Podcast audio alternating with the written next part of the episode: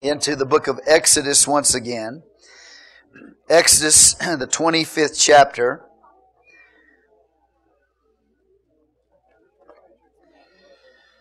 Beginning with verse 23, Exodus 25, verse 23.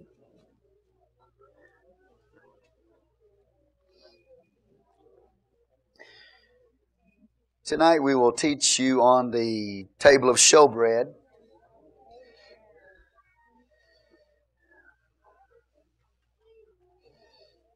Exodus 25, beginning with verse 23. Thou shalt also make a table of shittim wood, two cubits shall be the length thereof, and a cubit the breadth thereof, and a cubit and a half the height thereof. Thou shalt overlay it with pure gold, and make thereto a crown of gold round about. Let's pray. Father, we come before you right now. We ask your blessing to be upon the reading of your holy word. We thank you for your inspiration tonight. We thank you for the anointing that is already upon your words. Thank you for your presence that is in this house not only in your people, but surrounding your people. We thank you for providing a table for us, Lord, in the presence of our enemies. We thank you, Lord, that you are the true bread to us. And we give all the glory and the honor and the praise to you tonight for this service. In Jesus' name we pray. Amen. You may be seated in the name of the Lord. Okay, table of showbread. Back up just a little bit on this particular. All right, this is the holy place right here. This is the door, of course, of, to the tabernacle itself, upheld by those five pillars.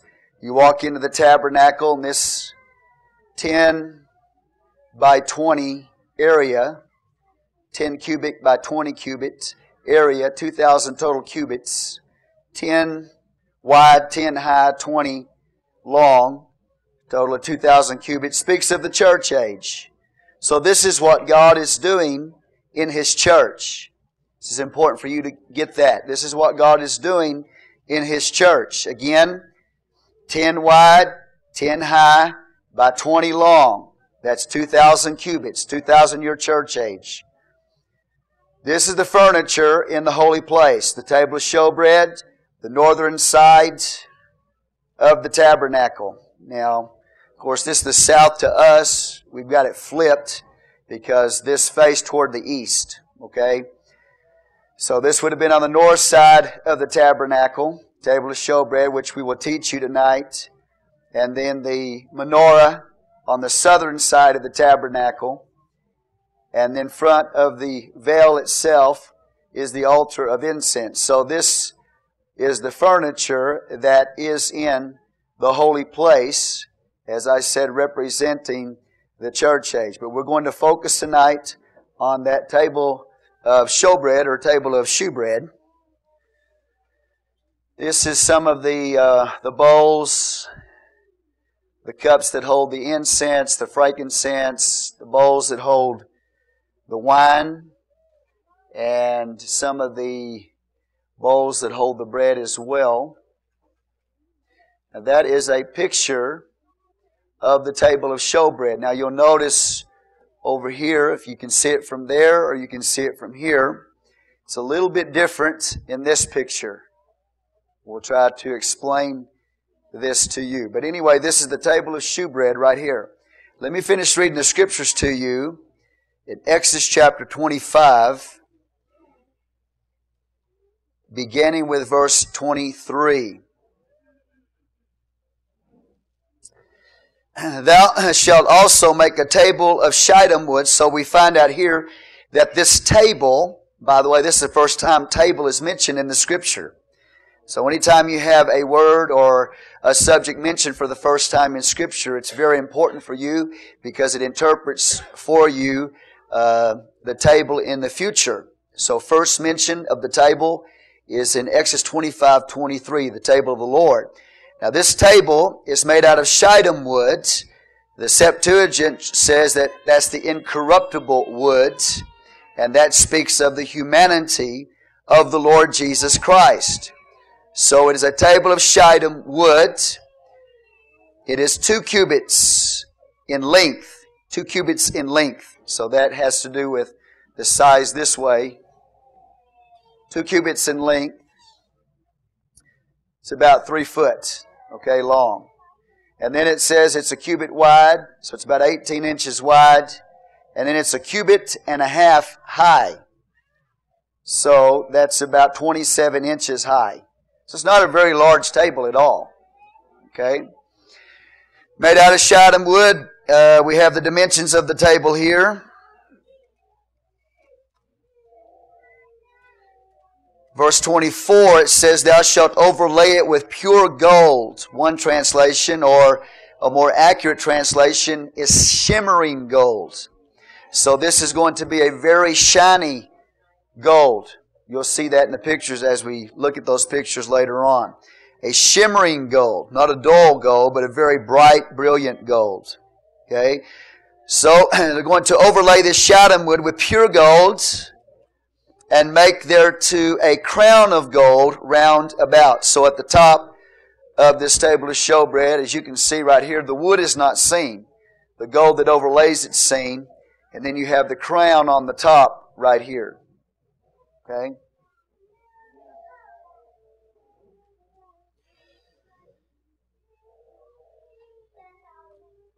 Thou shalt overlay it with pure gold and make thereto a crown of gold round about. So we have a diadem here, a crown.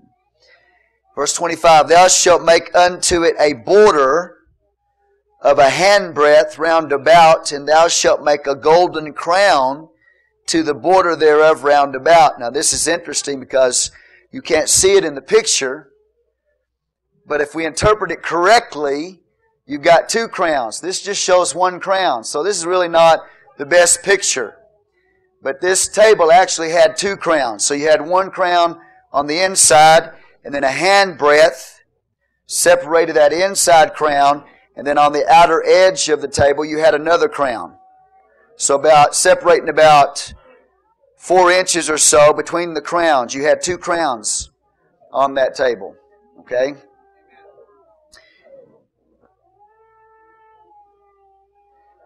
Then the Bible says in verse 26, Thou shalt make for it four rings of gold, and put the rings in the four corners that are on the four feet thereof. Alright, so you can see these rings of gold attached to the legs. Of course, that's for the staves so that they could carry carry it. Over here you can see it. Four rings here. Okay?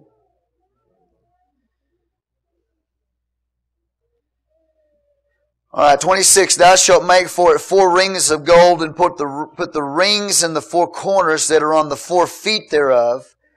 Over against the border shall the rings be for places of the staves to bear the table.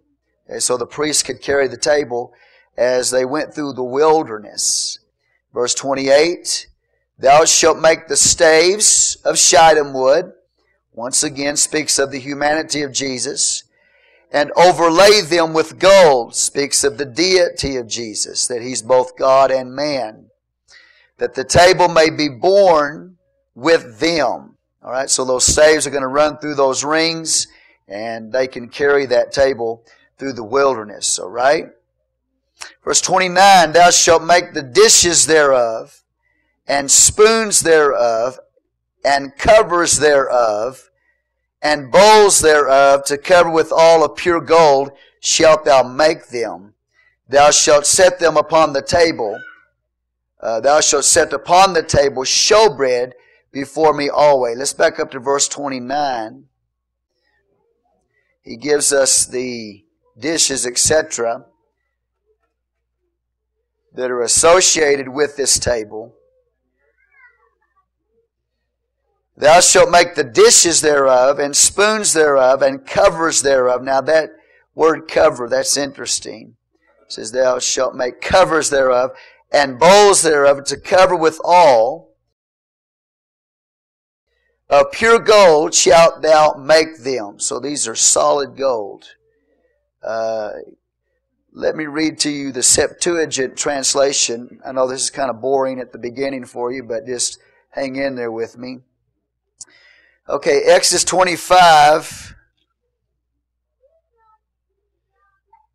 29, and this is the Septuagint. Now, the Septuagint is the Greek translation of the Hebrew Old Testament. So I need to read this to you so you'll see the difference. Okay, verse 29. Follow along in your Bible, King James Version, and listen to what the Septuagint says. Thou shalt make its dishes and its censers. What does yours say? Spoons, okay. So the Septuagint says you're going to make dishes and censers. Say censers, and that's interesting because if if it's a censer, then we have incense being offered up at the table. All right, and its bowls. What does your Bible say? Covers, okay, and its bowls and its cups. Ah, interesting. So we have bowls and cups with which thou shalt offer drink offerings. You don't have that in the King James. But we have here bowls and cups. It says that with those thou shalt offer drink offerings of pure gold shalt thou make them. So the table, they had drink offerings that they poured out in the holy place. Okay, so it's an interesting translation, isn't it?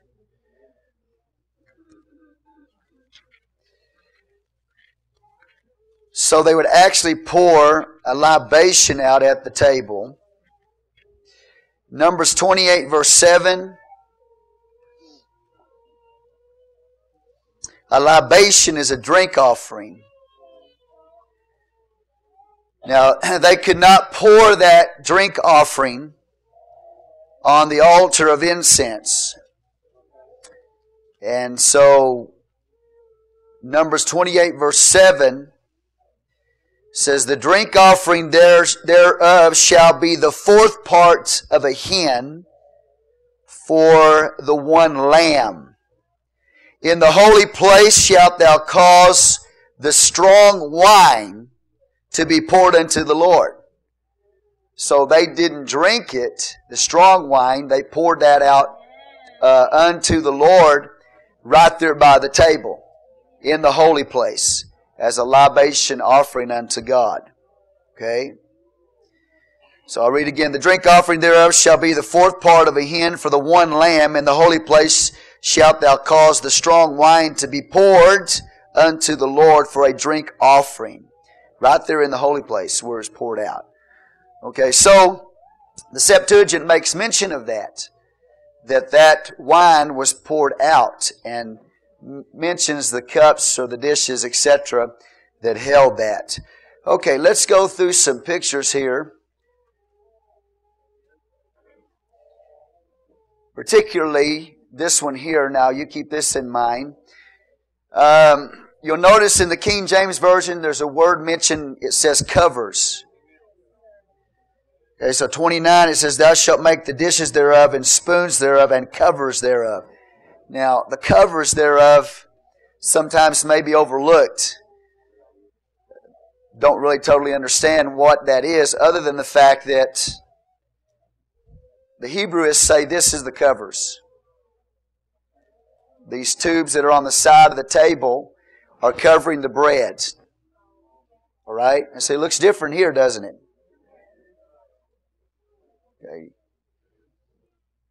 Now that's not to say this is exactly how it looked. That, you know, they're trying to estimate what the appearance would be. But they are saying, the Hebrews are saying that these are the covers, these two black structures that are on the side of the bread that is holding up these six loaves on each side. Okay? You'll have the same thing on the other side, And underneath you have these little tubes that hold the bread off of each other, they say, to keep the mold out.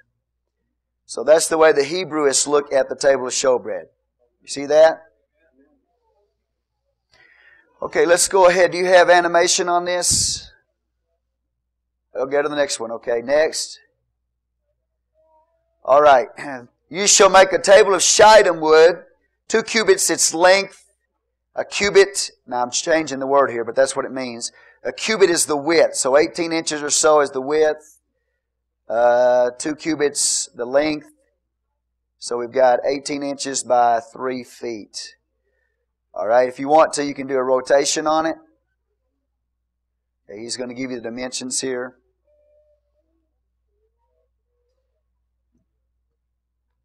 Okay. All right, let's go to the next picture. All right. Now you can, some of you can see it up here if you need to. If you can't see it very well there, you can see it here. All right. Same thing. Okay. Go ahead and give me, yeah, give me the animation. You see how the shittim wood is overlaid with gold in the animation. Okay. Let's go to the next. You shall make for it a frame of one. Let's see, we're at 25. 25.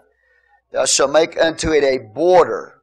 This translation calls it a frame of a handbreadth round about, and thou shalt make a golden crown to the border thereof round about. Okay, so this is the way they're depicting the frame or the border.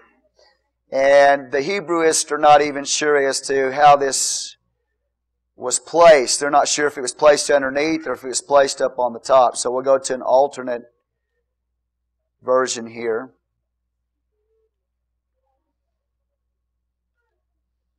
Okay, this is an alternate opinion. Instead of placing the border down underneath the table like this, they give us an alternate view where we have it at the top.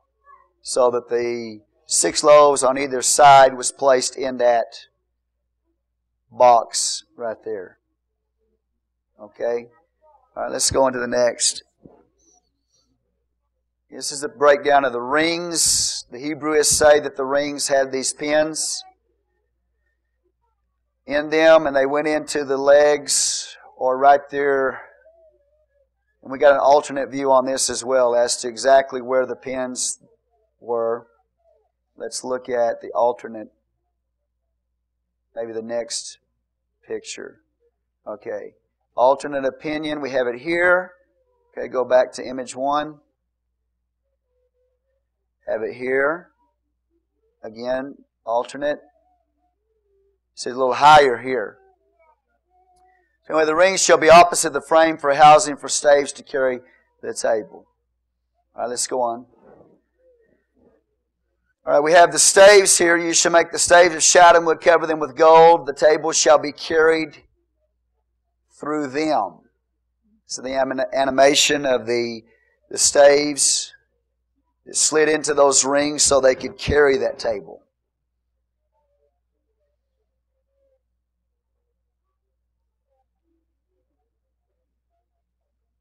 Okay.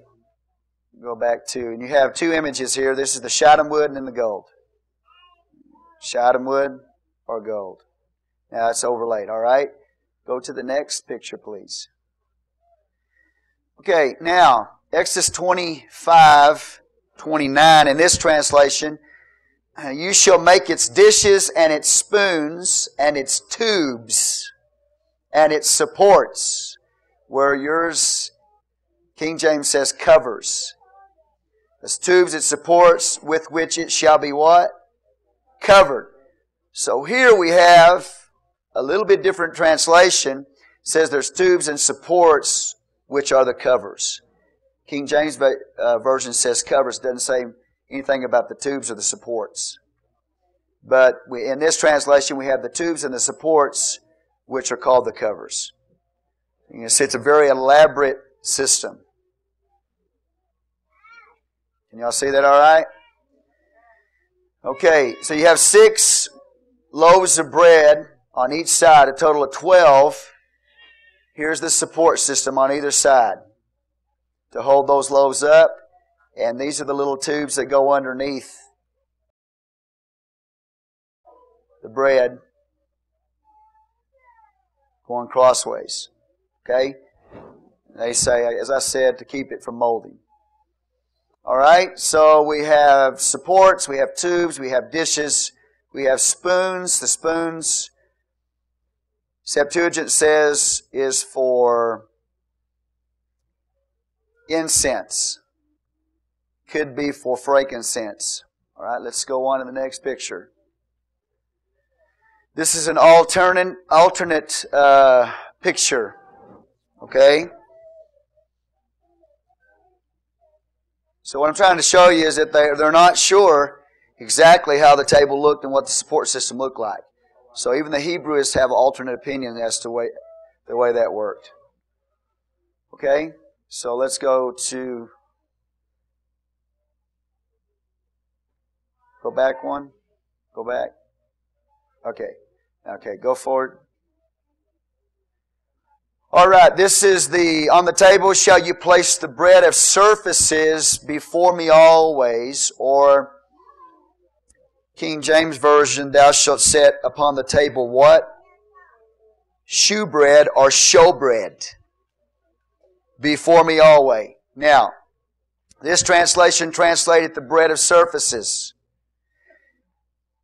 This shewbread or showbread can also be translated the bread of faces. Okay, say with me the bread of faces. We lose it. Okay, the bread of faces can also be translated the bread of the presence. Bread of presence. So it speaks of the presence of God. So the bread of faces or the bread of presence. Showbread. Now the showbread in the King James is teaching us that it's showing us God. Okay? It's the bread of His presence. It's the bread of faces. So we'll try to get this back up and see uh, what we can do here. I don't know why we lost that. All right, praise the Lord. So you kind of got a basic idea of it. We need this back up so I can show you the bread. What happened, guys?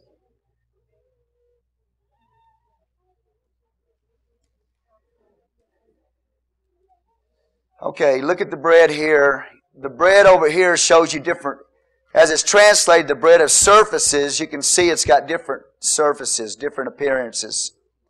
Okay? This is a very unique bread in these in this depiction by the Hebrewists. All right. Now again, I said there were six on each side.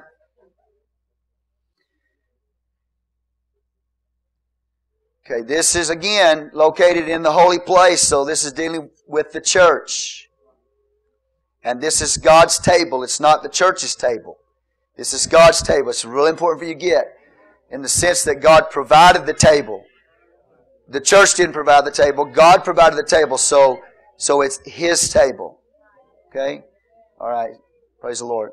Now, what does the table of showbread speak of? The bread of faces, the bread of presence. What does it speak of? Well, before we get into that, let's go over here and talk about the bread itself, and that's found in Leviticus chapter 24. So we have a table, and then we have showbread on the table.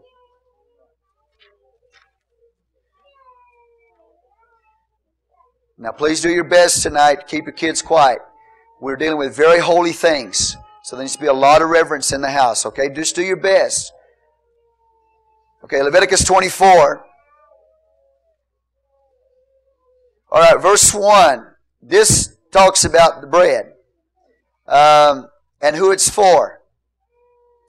Now remember, the holy place of the tabernacle is only for the priest. The Israelite who was not in the tribe of Levi, wasn't a priest, could not come into this part of the tabernacle. So it's only for the priest, and this showbread the bread that's on it is only to be eaten by the priest. So this is for the church, for people who are in the church only. And we're going to explain to you what this means. What is this showbread? What is it a picture of? If it's in the church, That means we partake of it today, but it's only for the church. It is not for anybody outside of the church. Only priests can partake of this. It's not for your friends. It's not for family members that are unconverted. It's not for the world, Lord. And in the New Testament, you are the priest of the Lord. Leviticus 24, verse 1.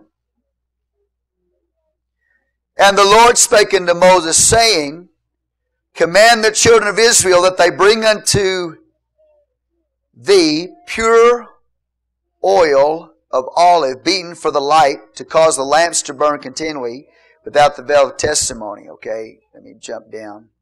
Verse, verse 5.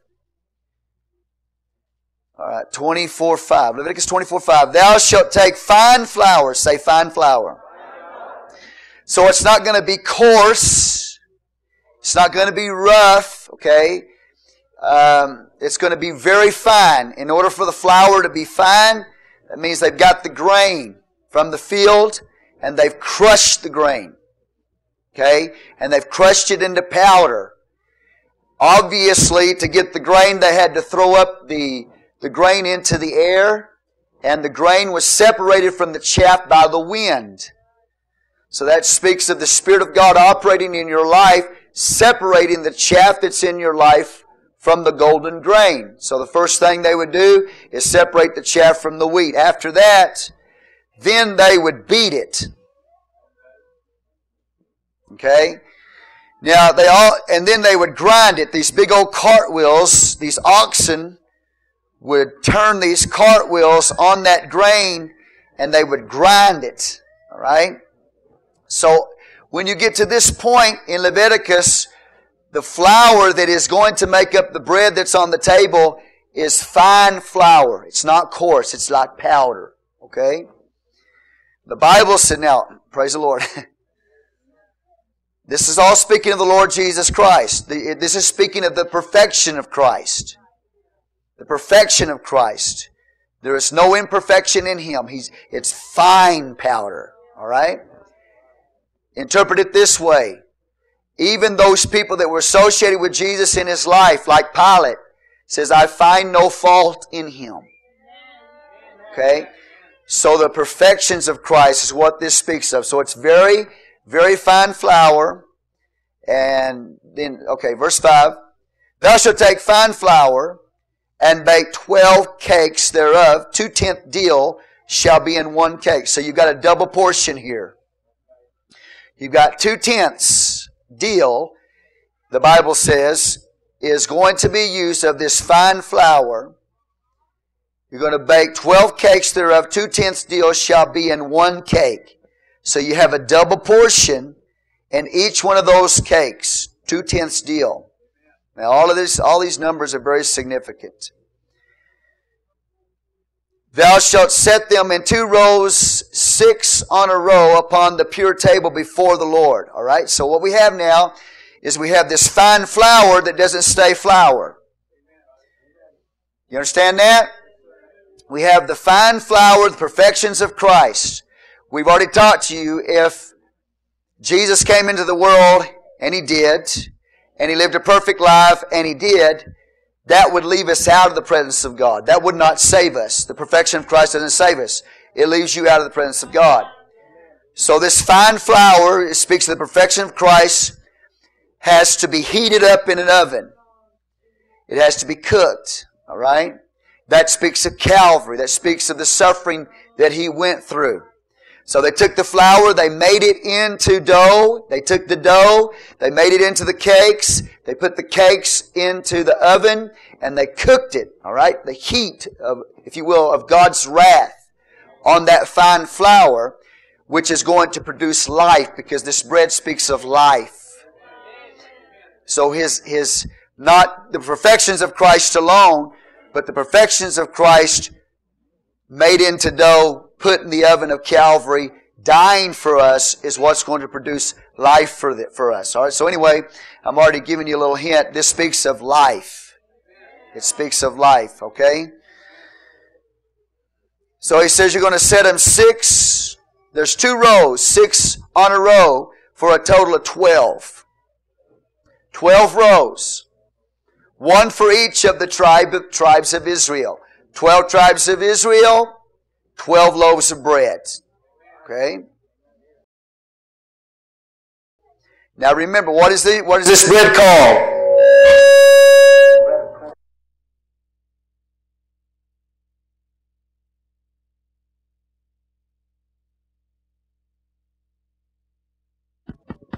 Okay, it's called showbread, right? Or bread of what? Presence. Or bread of what? Faces. So it's showbread. It's in the presence of God. Each one of these pieces of bread represent one of the tribes. Okay?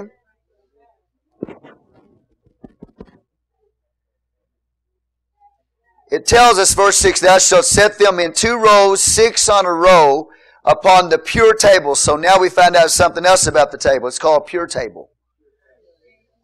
So this table is pure. This table is holy. It is partaken of by only holy priests who wear holy garments. Everything about the table is holiness. Like I said earlier, we are dealing with something that is very, very holy tonight. This is a type and a shadow, okay? So it's a pure table. It is a holy table. It is the table of the Lord. Scripture continues.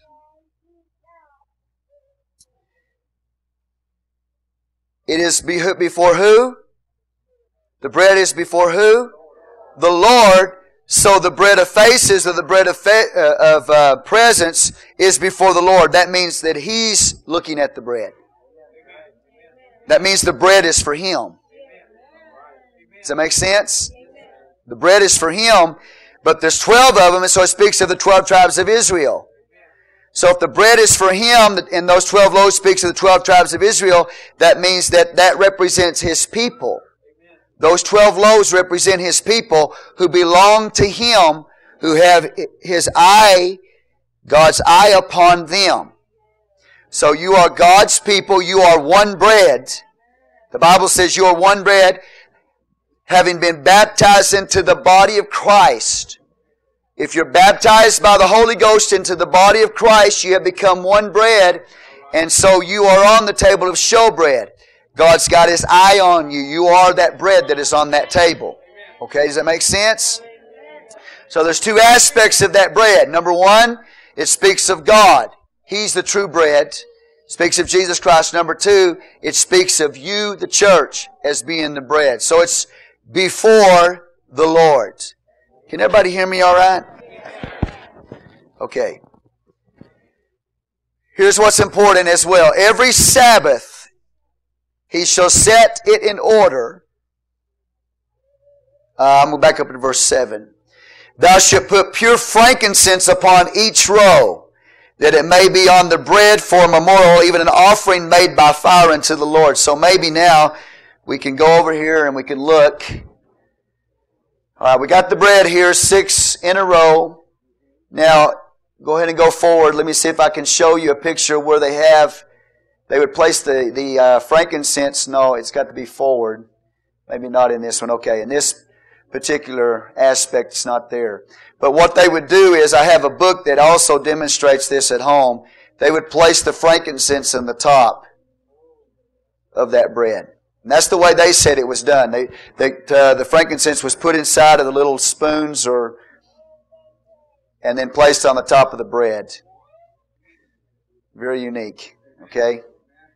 This depiction over here would have had it on the bread itself, sprinkled on the bread itself, I think. You see,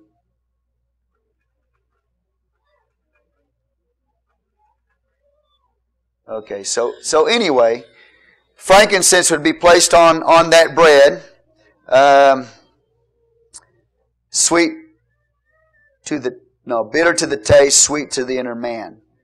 I believe that's that's something we've been taught in search for truth. But anyway, okay. Every Sabbath, verse eight, he shall set it in order before the Lord, say with me, continually. That means that bread of presence, that bread of faces, this showbread, that table was to have bread on it always. There was never a time when that tabernacle was set up that there was not bread on that table. It was before the Lord. Say before the Lord. Continually. Very important. But watch this. Verse 8, every Sabbath he shall set it. So once a week, right? In The Sabbath day, he's going to set it in order before the Lord, continually being taken from the children of Israel by an everlasting covenant. So this is a covenant meal. Who's it for? Verse 9. It shall be Aaron's and his sons. So this is the priest bread. They shall eat it in the holy place, for it is most holy unto him of the offerings of the Lord's. Oh, most holy. This is most holy unto God. And it's most holy unto the priest. It is most holy unto him of the offerings of the Lord made by fire by a per- perpetual statute. Okay? So the priest once a week would go and get the bread and the way they say they got the bread was they would slide, take the bread off, or slide, I don't know exactly how they did it, but they take the bread off and then immediately in the place of the bread that they took off, they put the new bread. They put fresh bread once a week on that table. And that priest, as he took the old bread off, we call it the old bread, slid the new bread in or the, or the fresh bread in so that the bread was always on the table. Okay? And the priest would take the bread then on the Sabbath day and he would eat that bread. So this is the bread that is for the priest. He'd eat it once a week. Okay? So the bread was changed once a week. Now, very interesting, isn't it? So it is a covenant meal and it's only for the priest. Okay, let's go back to Exodus.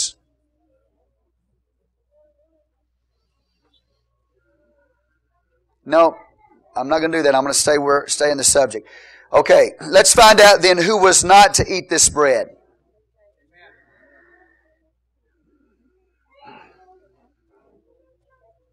Back up with me in the same book, Leviticus 21.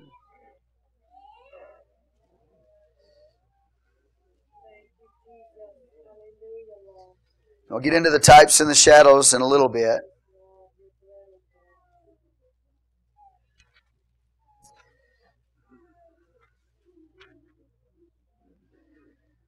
Okay, 22 and 10. Uh, so the bread was only for priests. Aaron and his sons, they ate of it once a week. So it was constantly refreshed. Fresh bread. Now, there were some people that the Lord said cannot partake of this bread. Leviticus 22:10. If you're there, say praise the Lord. Uh, there shall no stranger eat of the holy thing. So number one, the Bible says no stranger. If you go to the New Testament, especially like in the book of Ephesians, you'll find out that the stranger, the unconverted man is pictured as a stranger. So there is no unconverted person, man, woman, boy, or girl, no non-born again person should ever take this bread. Okay, it's forbidden for the unconverted to take this bread. And then he goes on and he mentions somebody else. He says, a sojourner of the priest. A sojourner of the priest. Okay, so let's say we got somebody that comes over and uh, he's a friend of the priest. And he's spending some time with the priest. Maybe he's staying in his house. And it comes time for the priest to go and remove the bread and refresh the bread and take that bread and eat that bread on the Sabbath day. Now, if he's got his friend with him, maybe stayed with him, he's a sojourner, okay, stranger that stayed with him, he is not to give that bread to his friend or a sojourner, somebody that has stayed with him, maybe through the week, maybe for a few days. Now, that would be a very difficult thing for human sentiment. Because let me put it to you this way. If you were over at my house for a week, you're my good friend, right? But you're not converted. You're not a believer.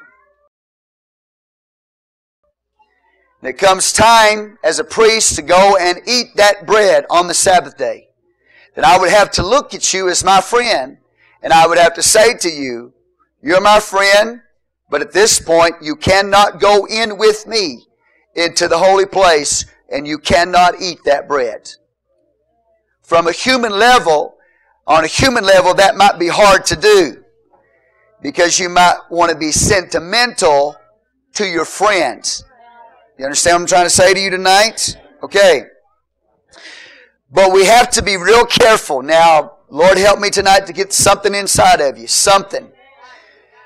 You have to be very careful not to let human sentimentality get a hold of you when it comes to the things of God.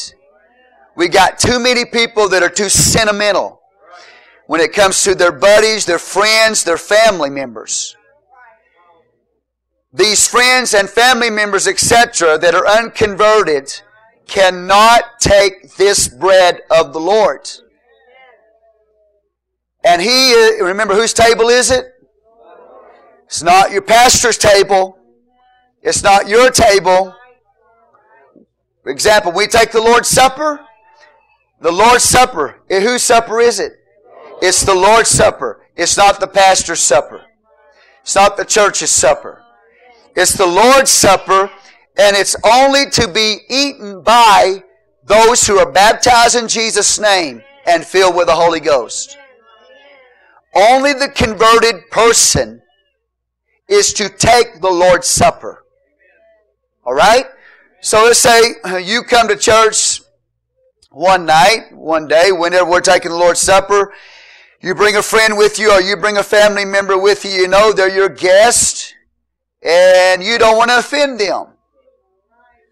So when the Lord's Supper is being distributed, you invite them to go with you to take the Lord's Supper because they're your friend or your family member. And because you're sentimental and you don't want to hurt their feelings. It's not your table. It's God's table and God has a right to rule over His table. In fact, He does rule over His table. He governs His table and He says who can take that ta- of that table and who cannot take of that table. And if you let being sentimental toward your friend or a family member override that, you're moving toward apostasy. So the reason why there's so much apostasy in the church is because we have too much sentimental people. Okay? They don't want to offend a family member or a friend, so they let them come up and take the Lord's Supper, or whatever. Amen. But it's God's table. He says who can take it and who can't. The unconverted, the stranger cannot take it. Or the sojourner of the priest, somebody that's stayed with you all weeks, a good friend or a family member. They, when it comes to church and taking the Lord's Supper, they are not invited to take it until they become converted. Once they get born again, yeah, no problem. Do you understand what I'm trying to say to you? Now, I'm going to just throw this in America, the American church is full of sentimentalism. It is sentimental, you know. I drove by somebody I know's house the other day. Of course, you know the truth about this, and we know the truth about this. But they might, I think they know the truth, but they, they're not going to follow the truth. But for example, when it comes to Christmas, Christmas is not a Christian holiday. Christmas is pagan to the core. And they've just put the name of Jesus on it. Has nothing to do with the birth of Christ, has nothing to do with Jesus Christ. It is a pagan festival to worship the sun god. We drove by somebody's house that I know, not in the church, not in, don't get upset, don't get uptight. And they had a five foot manger scene in their front yard. And because I know this person, I know how they think. They're going to have a cake on Christmas and they're going to sing happy birthday to Jesus. They're just sentimental, man. Okay? And I know how they think. I know when they set up their little manger scene in their front yard, you know, they're, they're trying to honor Jesus Christ and glorify Jesus Christ by putting this manger scene out in their front yard. And when I drove by it the other day, this before I even started studying for this message, I thought to myself, that person's just sentimental. I know the way they think, you know, and they think they're doing a good thing and they think they're honoring the Lord. But I've already showed you by the prophets, God has forbidden you. Forbidden you. It's not a non-moral Christian thing, but God has forbidden you to partake of the festival of the sun god. He has forbidden you to mix the things of God with the sun gods and partake of His table. And I thought to myself, they're, they're just sentimental people.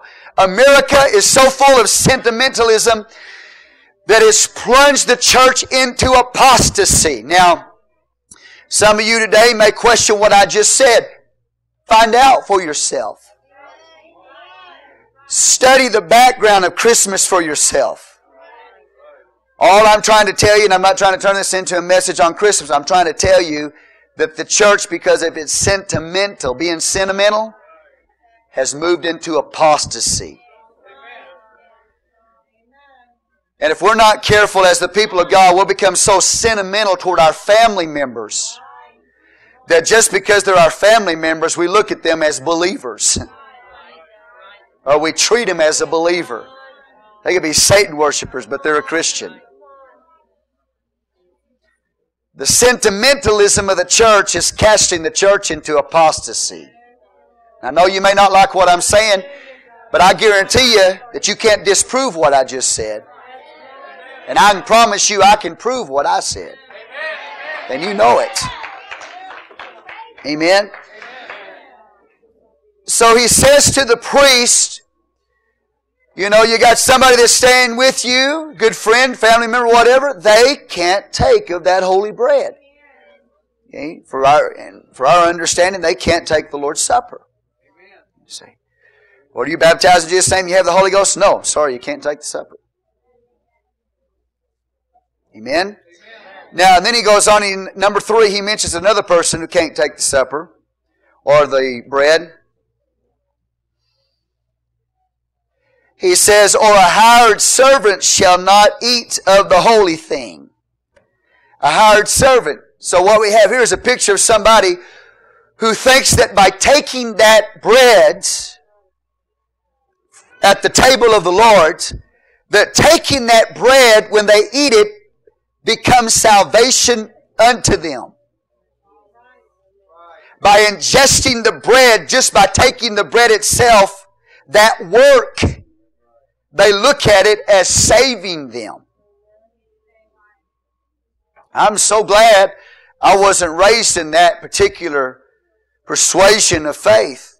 But there's some of you here today, we were raised in that, and, and they taught you that the, the bread turned into the body of Christ. It really was the body of Christ. And that that wine turned into His blood. And you were literally eating His, His body and His blood when you took it in your mouth, and they told you that it was equal to salvation. The Bible says here that a hired servant cannot take the bread. Anybody that thinks that taking that bread itself is producing salvation, that that work is producing salvation, God says it is off limits to you. Okay? Because you don't work for your salvation. That, that bread doesn't turn into Jesus Christ. It's a symbol of, of Christ. Okay? It's an emblem of His body, an emblem of His blood. But it's not his body. You're not a cannibal. All right, so hired servant cannot take it. Now, let's go over and look.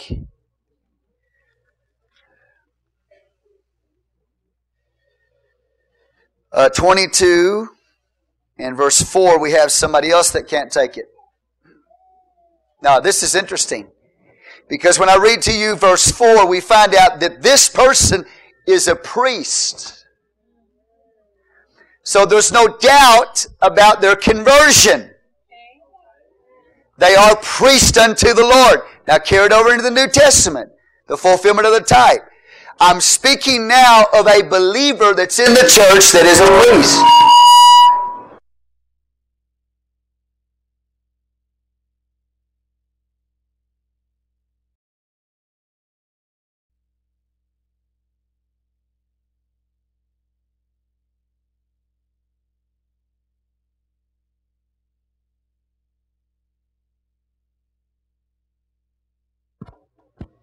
Okay, a man, okay, what man soever of the seed of Aaron.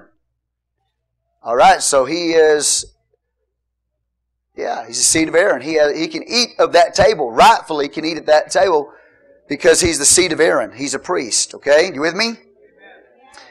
But if he is a leper, are y'all looking at it with me? Leviticus 22, 4. What man soever the seed of Aaron is a leper or hath a running issue, he shall not eat of the holy things until he be clean.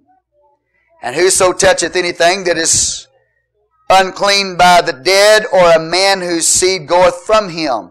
With that, so, so we have somebody that's definitely a priest, but there's a problem with him. He's a leper. And leprosy speaks of sin in him.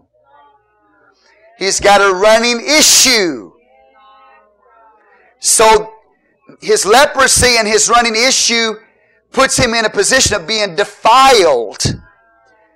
Even though he's a priest, he is defiled. What this teaches you then is that you may be a born again believer, baptized in Jesus' name. You may be filled with the Holy Ghost.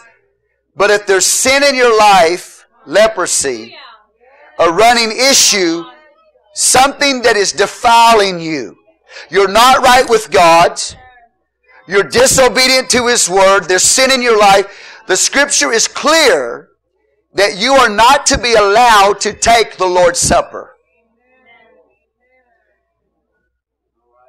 In Corinthians, 1 Corinthians chapter 11, Paul talks about it. He says, you better examine yourself. He said, You better judge yourself before you take that supper. He said, Because there's many people that are dead right now that took it unworthily. They were in the church, they were born again believers, they were priests, but when they took it, they took it unworthily. There was sin in their lives. And God says, many are asleep because of that. So we have clear instruction by the word of the Lord that there are some people in the church that are not right with God, they are to be told you cannot take the supper until you get clean. Until you repent of that sin, until you get rid of that defilement in your life, and God wants you to. God wants you to repent. God wants you to be cleansed, all right? God, God wants you to get right with Him, but until you do, the Lord's Supper is off limits to you. Make sense? Okay, so he says, until you be clean. Now there's a difference between defilement and weakness. All right, let's look at a weakness. Uh, verse 18, Leviticus 21 18.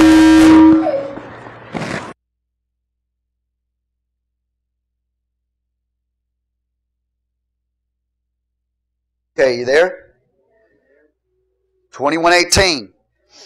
For whatsoever man he be that hath a blemish, he shall not approach a blind man or a lame, or he that hath a flat nose, or anything superfluous.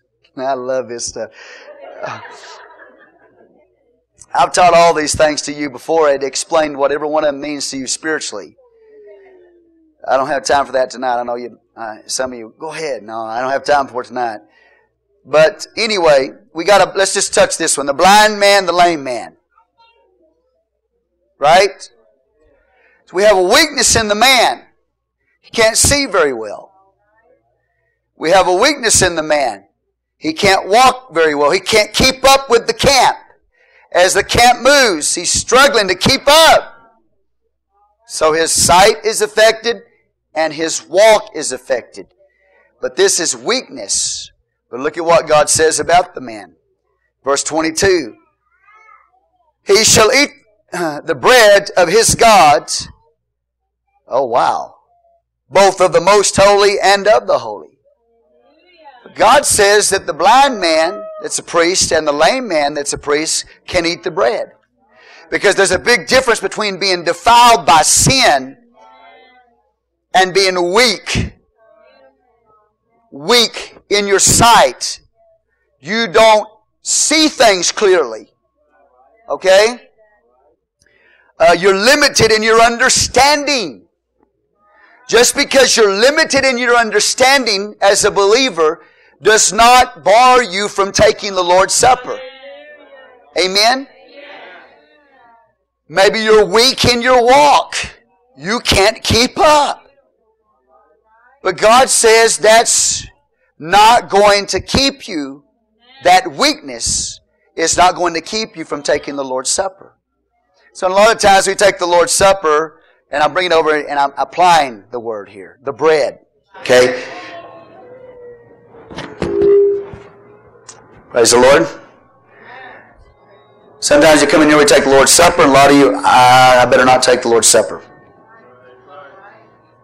Well, if it's because of sin, then repent and get it under the blood. I've told you that before, and then take the Lord's Supper. But if it's just because you don't understand, really, clearly, you are weak in your walk, that is not leaving you out from taking the Lord's Supper. In fact, the way I look at it sometimes, and most of the time, if I have anybody in the church that's a priest and they don't take the Lord's Supper, it creates a big problem for me. You know why? Because that tells me the person refuses to repent. Now, if you refuse to repent, then you can't take the supper. But the only reason why a priest of God, a believer, should not take the Lord's Supper is if they haven't repented of sin. So some people don't take the Lord's Supper because they don't repent of sin, and some people don't take it because they think, well, I've been weak, and I don't understand right now. So I'm just going to take the supper. You're not left out. Just repent. Put your sin under the blood of Jesus Christ. It's His table. He's got things that He rules it by and He governs it by. Can everybody hear me? Are we doing okay back there? Is it? Okay. No, we've tried that before.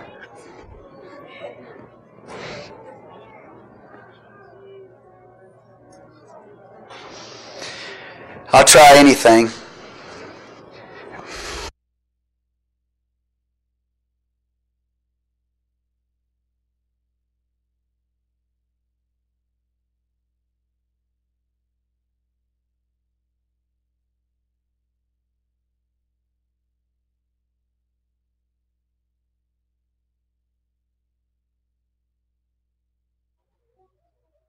Praise the Lord.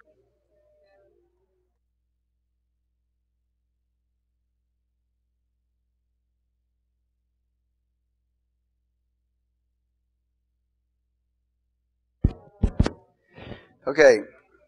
Everybody understand? So you get ready to take the Lord's Supper then. Put your sin under the blood. Repent. And I'm not just saying get up there and say, okay, Jesus, forgive me of my sin. Go back to it tomorrow. I'm talking about genuinely repent and forsake the sin. And once you've done that, take the Lord's Supper. Take the bread. Okay? If you're weak as a believer and you look at yourself as weak as a believer, take the Lord's Supper.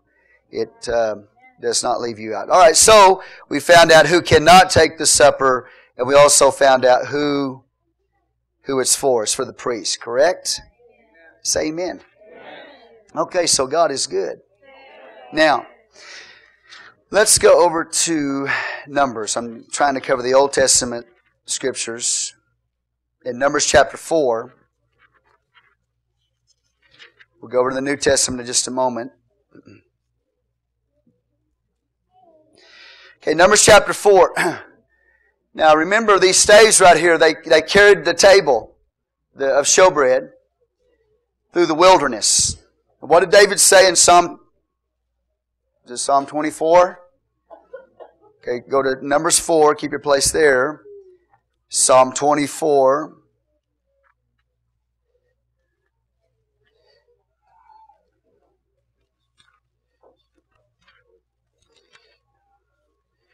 So you can't be sentimental when it comes to the holy things of God. You have got to, uh, and I have to as well, abide by the Word of God, not by human sentimentality. Okay, uh, 23. Psalm 23, 5. David said, Thou preparest a table before me in the presence of my enemies. The table he has in mind is this table. But this is the type only. Okay? Prepare a table for me in the presence of my enemies. Now let's go to Numbers 4. 7.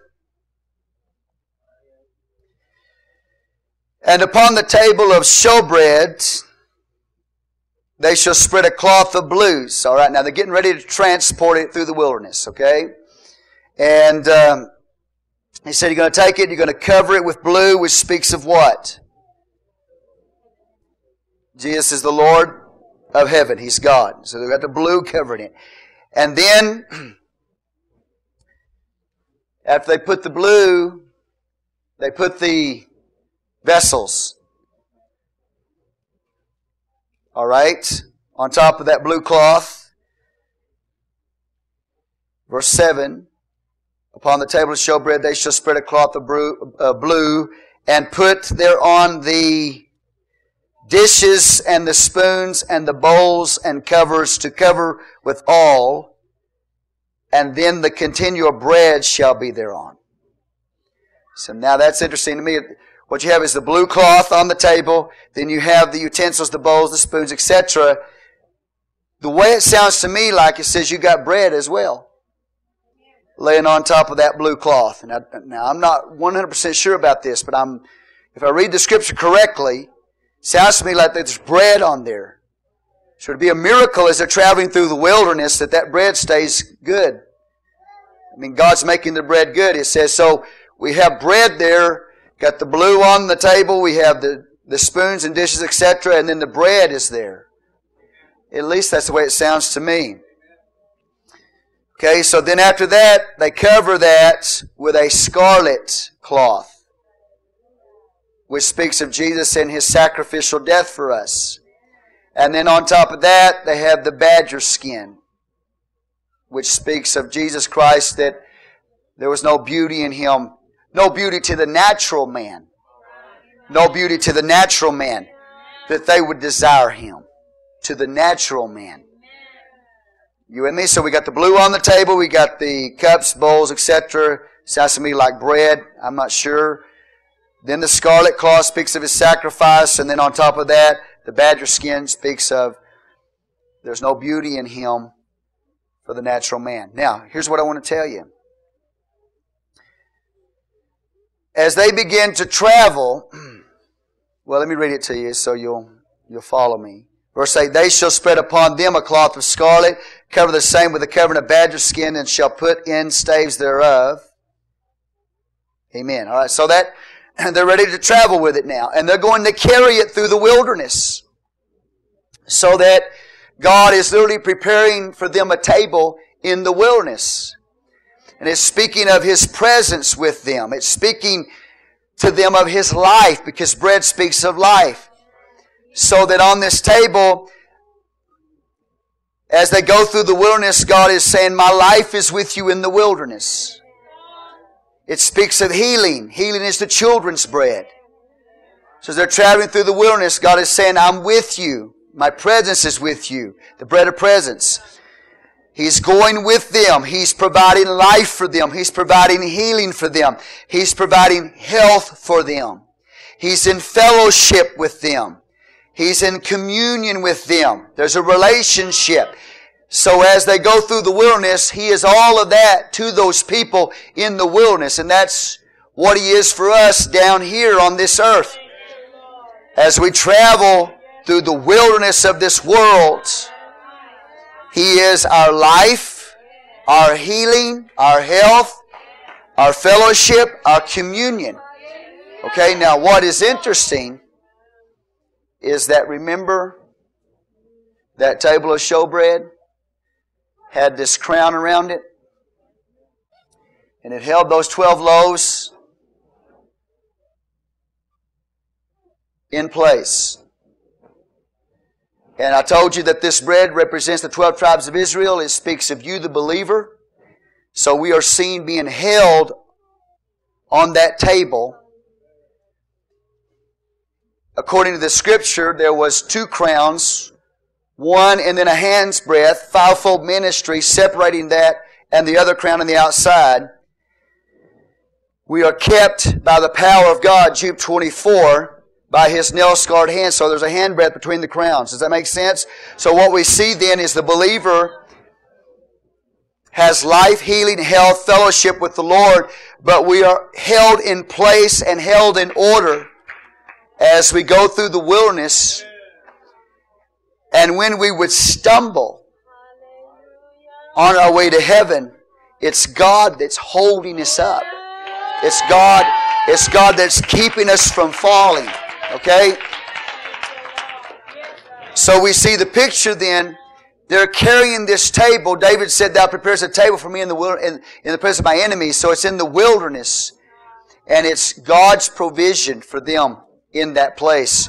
And He's upholding us in this wilderness. Look at Jude 20, 23.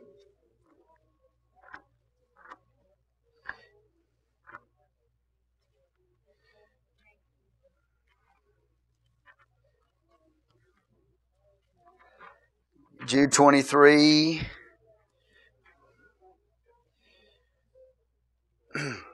and 24. Others say with fear, pulling him out of the fire, hating even the garment spotted by the flesh. Now unto him that is able to keep you from falling and to present you faultless before the presence of his glory with exceeding joy.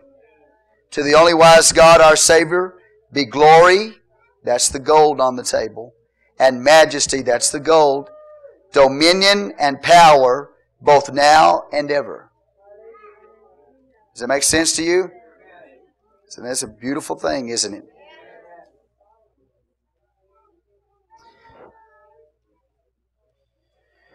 Here's what I want to do. We've looked at the breads, and we've looked at the wine that was poured at the foot of the table. Let me go back and let me break down the type and the shadow of the table itself once again. So I'll make sure I get all that covered. And then I'll go into the New Testament.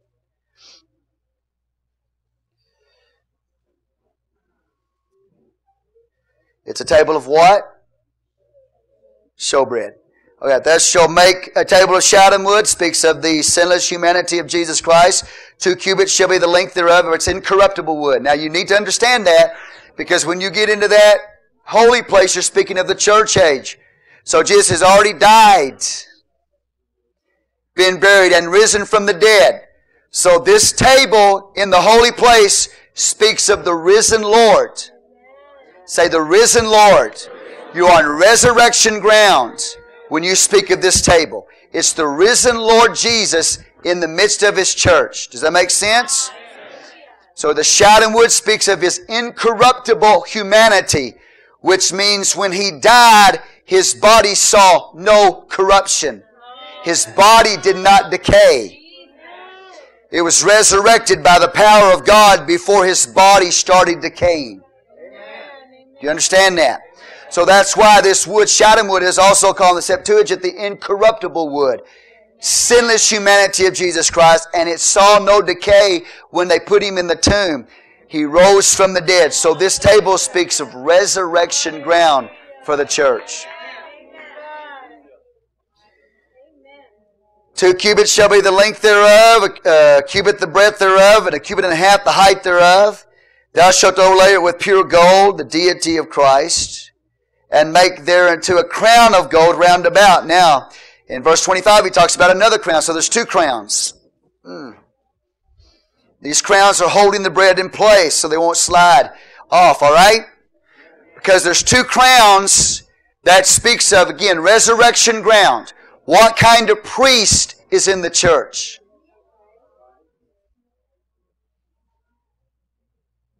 We are kings and priests unto God. It's a dual crown. You are a priest after the order of Melchizedek. Now listen carefully. It's not easy to explain the Bible. It's very difficult to explain the Bible. But you remember when Melchizedek came forth, what did he have in his hand in the book of Genesis in the 14th chapter? When Abraham met him in the way, what did he have in his hand? He had what? Bread and wine. Melchizedek was the priest of the Most High God. He was king of Salem, king of Jerusalem. He was not only a king, but he was a priest. The Bible says the Most High God. So Melchizedek was a king priest. The Levitical priesthood was only a priesthood. But Melchizedek, before the Levitical priesthood, was a king priest in one. It's a picture of the priesthood of Jesus. In the earthly walk of Jesus, He fulfilled the Levitical priesthood. When He rose from the dead, remember we're on resurrection ground, He's a priest after the order of Melchizedek. That means that He is a king priest. You with me? Not just a priest, but a king priest, a royal priest. And are you in the, you're a royal priest and a holy nation. So now, after the resurrection of Jesus, what do you have? The table.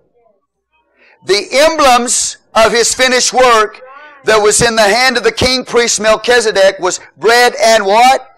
Wine. Resurrection ground, when you look at this table, what was on that table?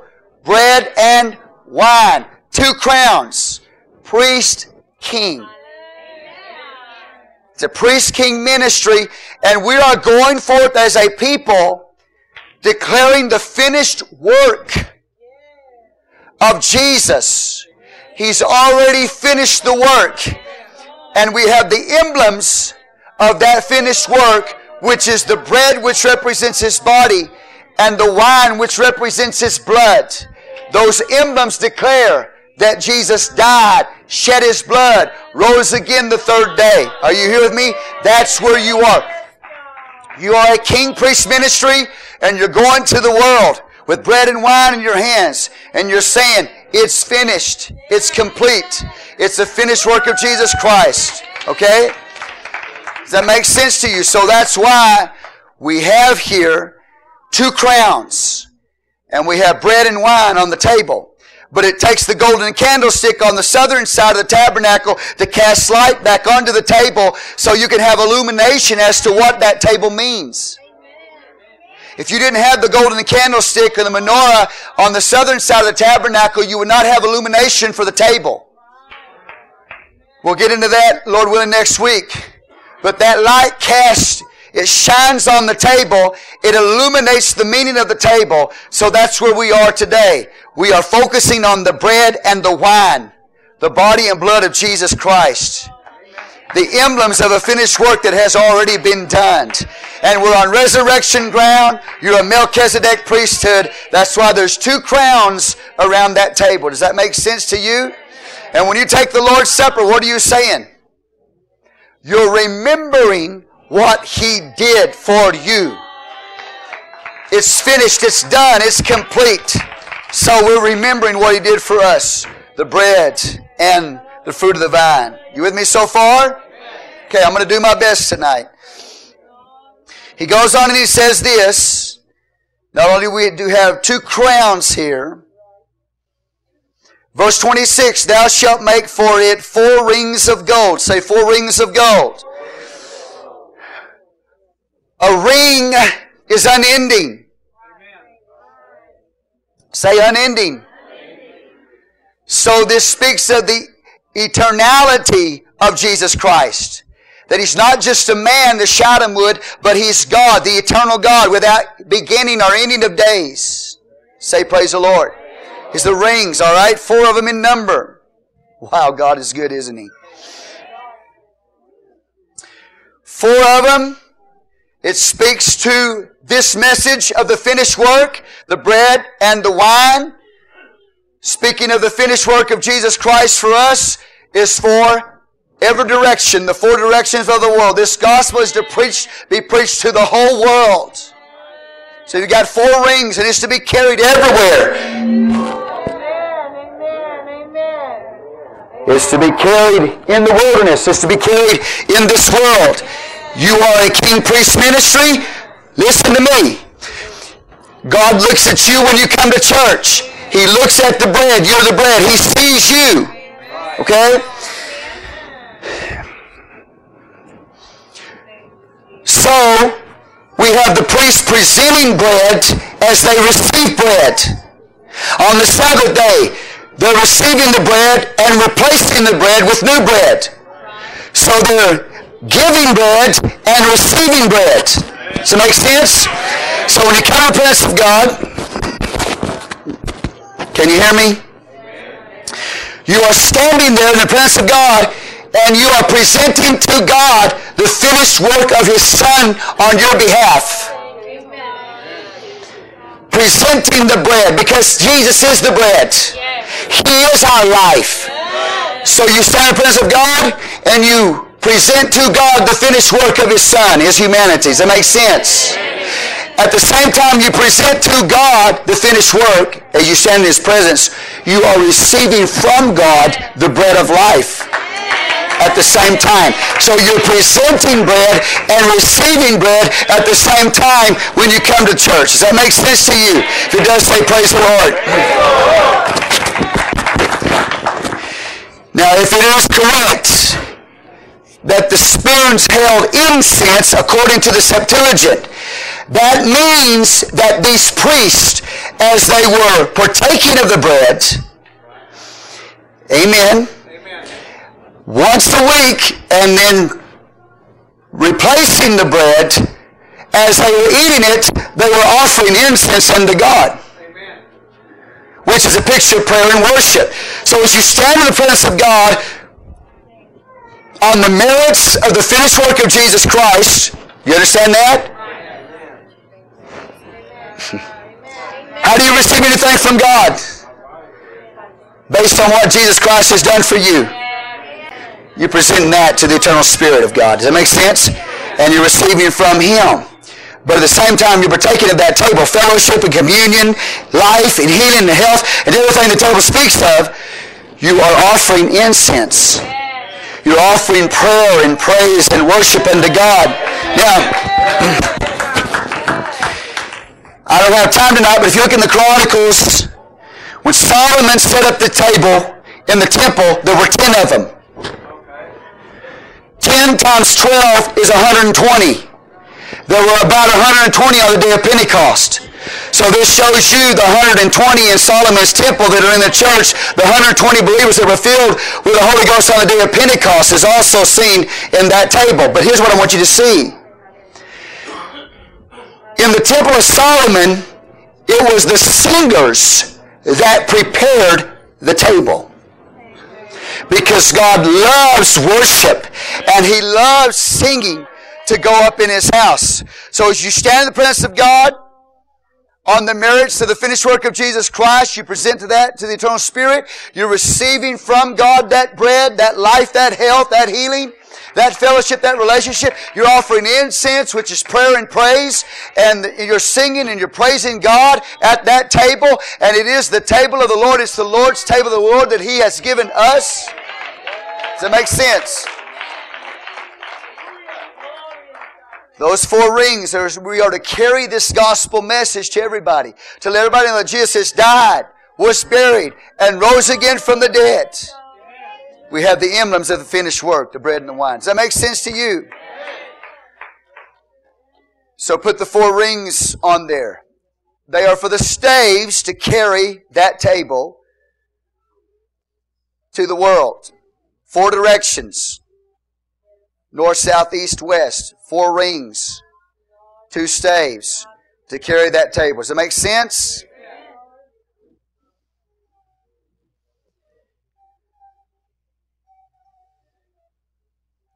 Thou shalt make the staves of shittim wood, overlay them with gold. The table may be borne with them. This is on the priest's shoulders again.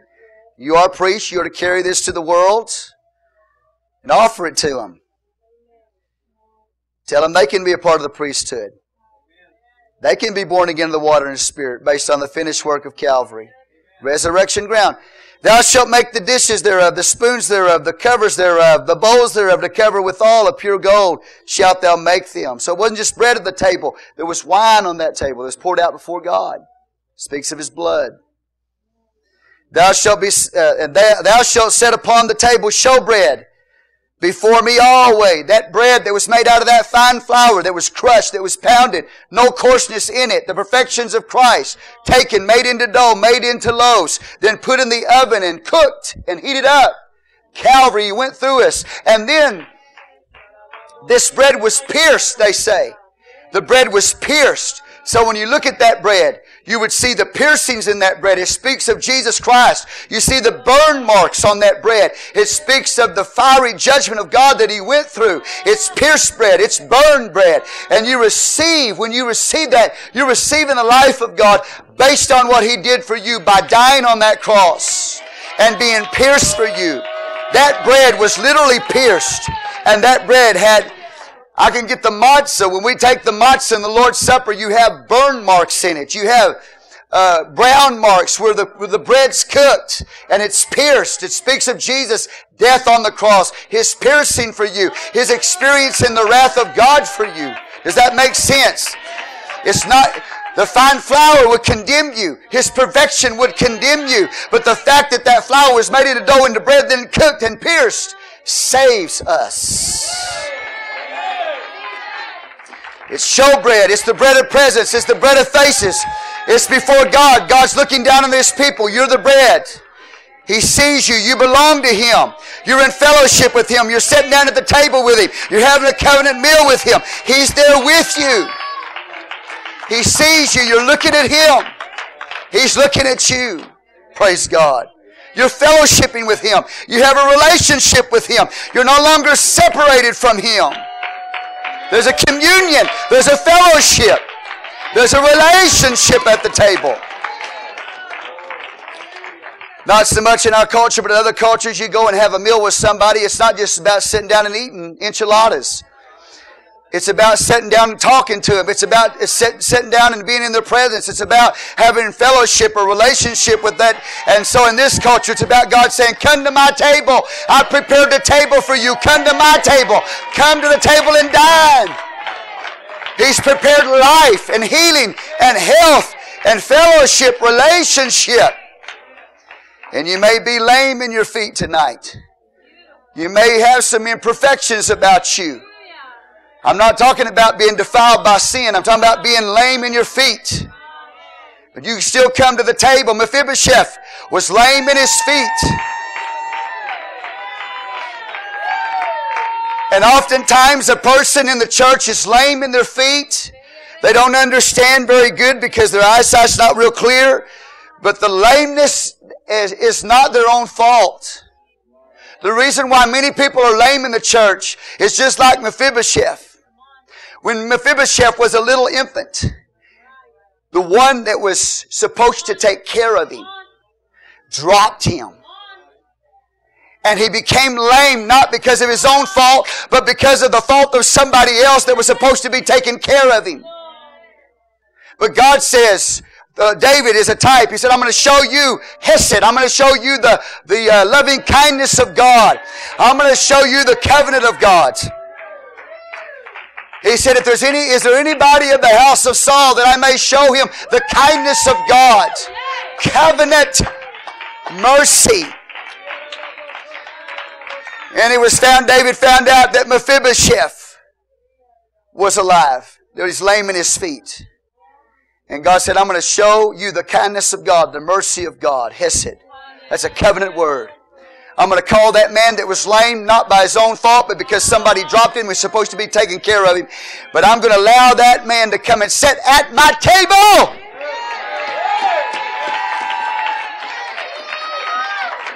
He's lame. He's lame. He can't walk. But that doesn't keep him from the table. David said, bringing him, I'm going to show him covenant. I'm going to show him the loving kindness of God. And Mephibosheth, the Bible said, ate at the king's table for the rest of his life. He sat down at that table as one of the king's sons. I don't know. Can, can y'all hear me out there? I cannot hear a thing. We, I, I've got to get this taken care of. I don't care how much money I'm going to spend. I'll spend every dime I got. I can't hear a thing. Hallelujah. Can you hear me? So he's sitting at the king's table. He's got his lameness covered by the cloth. Nobody can see the lameness of Mephibosheth. And he ate as one of the king's sons for the rest of his life. Say, praise the Lord. You might be lame today, but it's not your fault. It might be that somebody that was supposed to be taking care of you dropped you. And a result of their dropping of you has caused you to be lame. But God says, come on and sit at my table and eat the king's bread. Continue at my table. Be as one of the king's sons at one of my table. A lot of times, people, when they first come into the church, when they're spiritual infants in the kingdom of God, they are mishandled. And those that should be taking care of them do not take care of them, and they become lame, they become fallen, not because of their fault, but because of the people that should have been taking care of them when they were spiritually infant.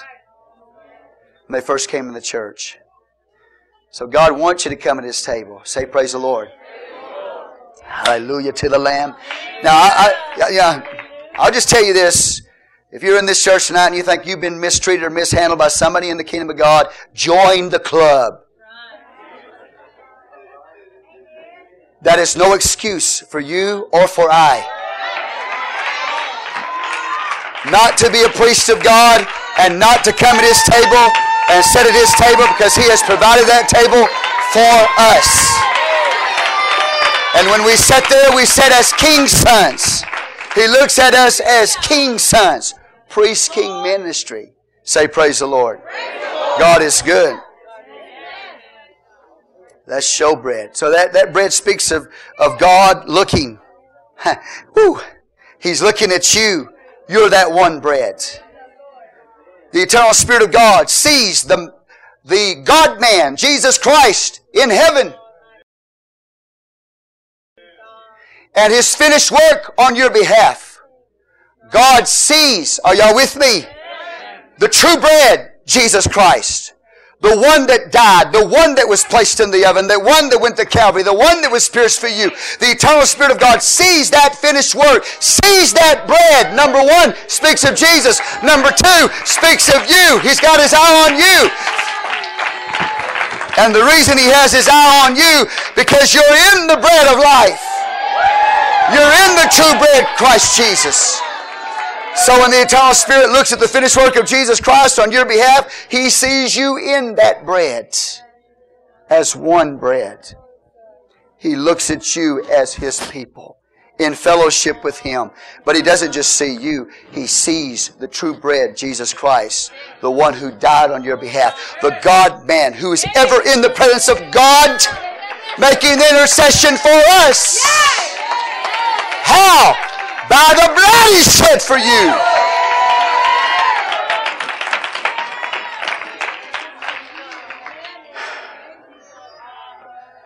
Showing us the things of God. Real fast, let's go to the New Testament.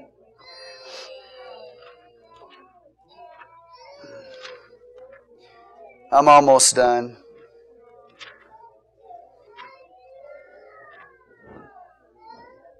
Those four legs speak of walking walking a resurrection ground as a believer, walking in this world, upheld by the eternal love of God, that ring, that band, that crown, upheld by the eternal love of God, keeping you from falling. You're kept by the power of God because of the finished work of Jesus Christ. If it wasn't for Him, I would have fallen a long time ago. I'm telling you tonight, I give Him glory, I tell you. If His eternal love had not surrounded me, I would have fallen off the table a long time ago. It's His keeping power that's kept me in the church. It's His keeping power that's kept you in the church.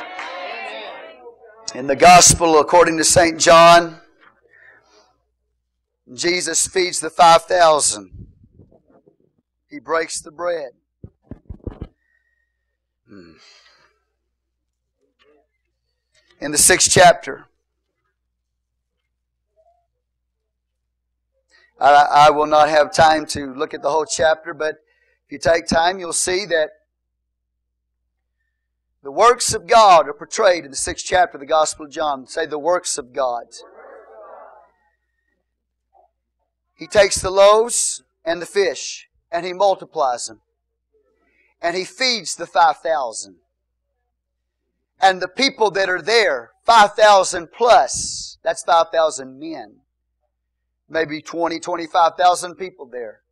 Fed with natural bread as they witness the manifestation of God's power, as He takes that bread and those fishes and distributes it to the masses. Experiencing the works of God in their life.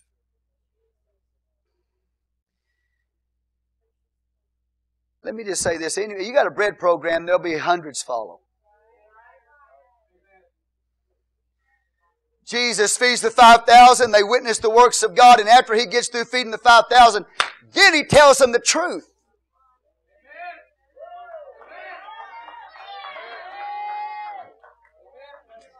He's going to let them know it's not just the natural bread that you need. It's not just the works of God that you need. What you need is the work of God in you. See, a lot of people want miracles. They want provision. They want five loaves and two fishes broken and, and feeding them naturally. But the Lord knows it's not just natural bread that we need. He knows that we need the bread of God inside of us.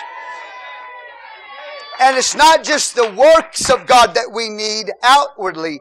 It's the work of God inwardly that we need.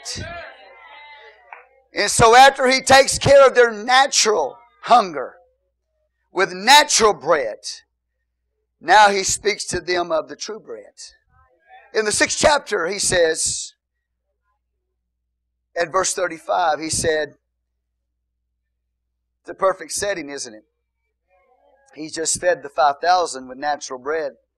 Perfect setting. And Jesus said unto them, I am the bread of life. See?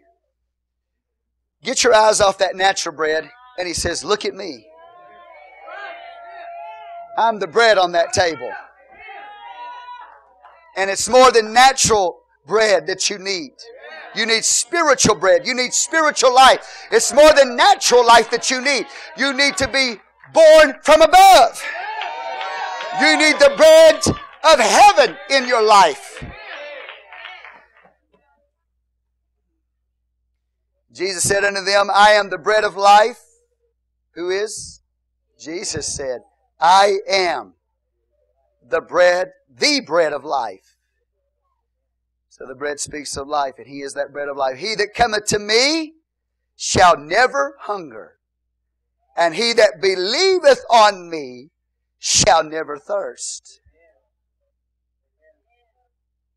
If you do what? If you come to Him, you'll never hunger. If you believe on Him, you'll never thirst.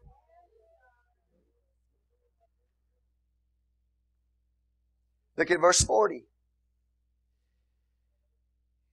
And this is the will of Him that sent me, that every one which seeth the Son and believeth on Him may have everlasting life and I will raise him up at the last day. So he says, I'm the true bread. And he said, What's important for you is to come to me and to believe on me. Okay? With me? Look at verse 47. Verily, verily, I say unto you, he that believeth on me hath everlasting life. Say, believe on Him. And then 48. I am the bread of life. He said, I'm not just offering you natural bread. He said, I'm offering you eternal life. And He's the only one that can produce eternal life. He's the only bread that there is an existence that can, when you eat that bread, that it will give you eternal life. You can eat natural bread and have natural life.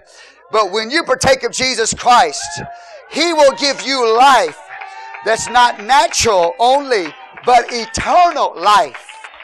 It's a spiritual thing, spiritual thing. Say amen. amen. Look at verse 54.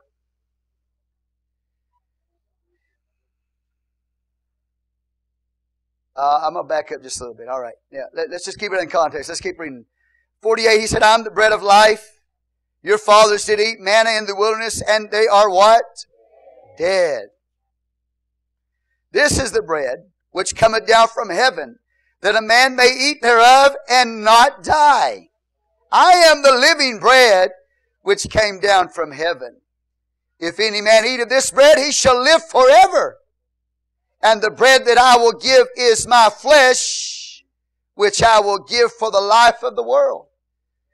He just tells you he's fixing to go and die on the cross. He's fixing to be burned in the oven.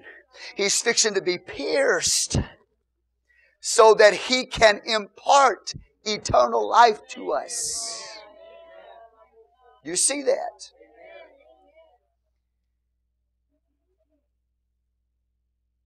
The Jews thereof strove among themselves, saying, How can this man give us his flesh to eat? Leviticus 17 11 says, The life of the flesh is in the blood, and you're not to eat it. There's no way that these Jews would eat somebody's flesh or drink somebody's blood. Are you here? Verse 53 Then Jesus said unto them, Verily, verily, I say unto you, except you eat the flesh of the Son of Man and drink his blood, you have no life in you.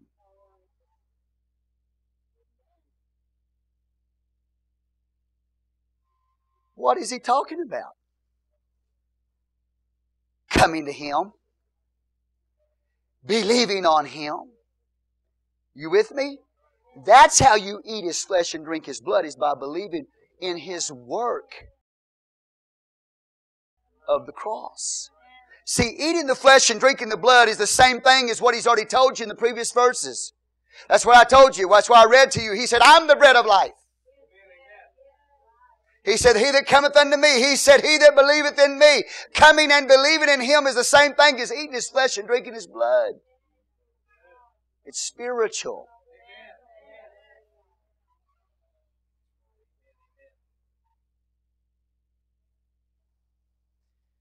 Verse 54, Whoso eateth my flesh and drinketh my blood hath eternal life, and I will raise him up in the last day.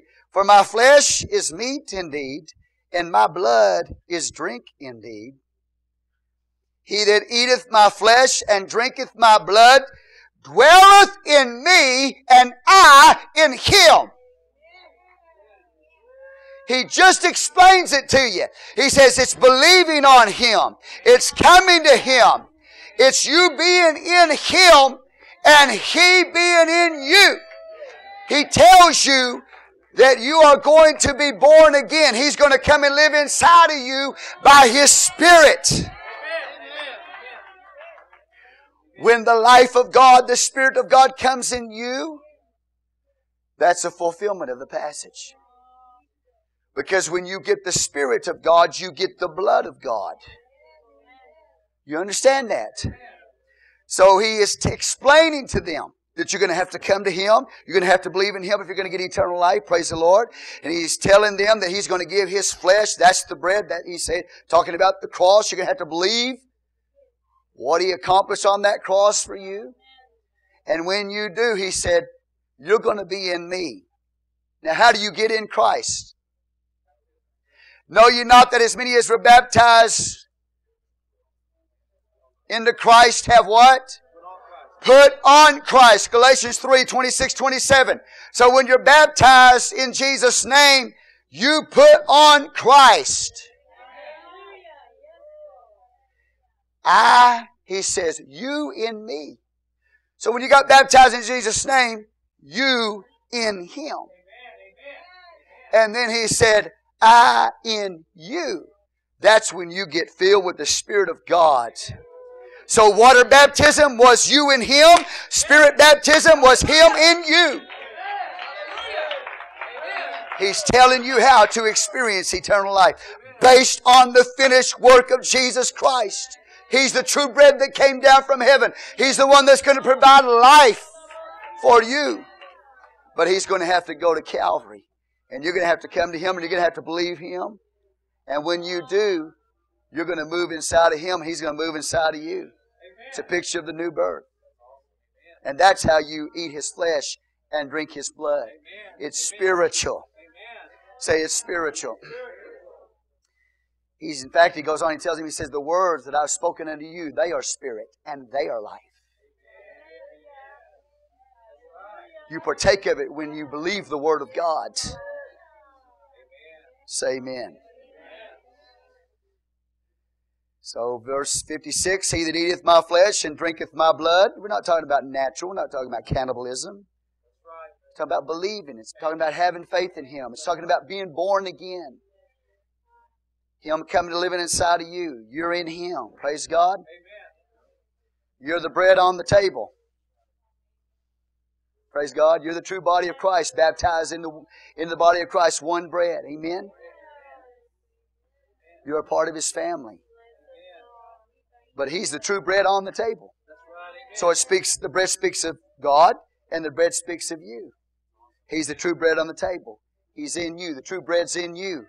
And then He looks at you as the bread. You understand? Say if you do, if you do, say praise the Lord. Amen. Now, but these Jews thought He was talking about cannibalism.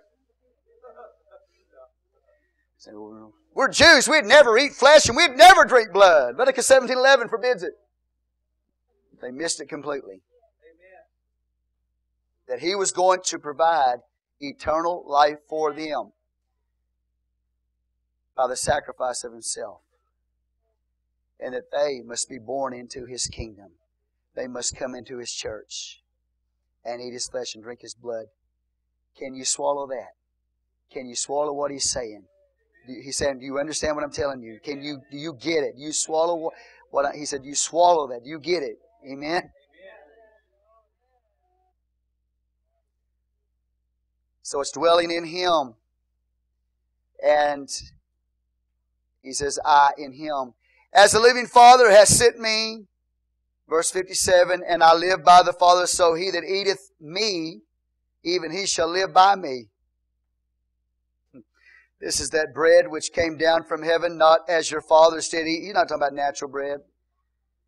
And are dead. He that eateth of this bread shall live forever. He's talking about eternal life provided through the finished work of Jesus Christ, his death. These things said he in the synagogue as he taught in Capernaum. Uh oh, what happens? Many therefore of disciples, when they had heard this, said, This is a hard saying. Who can hear it? When Jesus knew in himself that his disciples murmured at it, he said unto them, Doth this offend you? What and if you shall see the Son of Man descend up where he was before?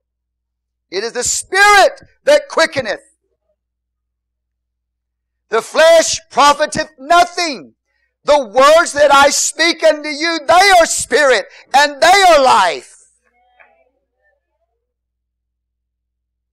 But there are some of you that believe not. For Jesus knew from the beginning who they were that believed not and who should betray him. He said, therefore, and he said, Therefore said I unto you that no man can come unto me except it were given unto him of my Father. From that time, many of his disciples went back and walked no more with him.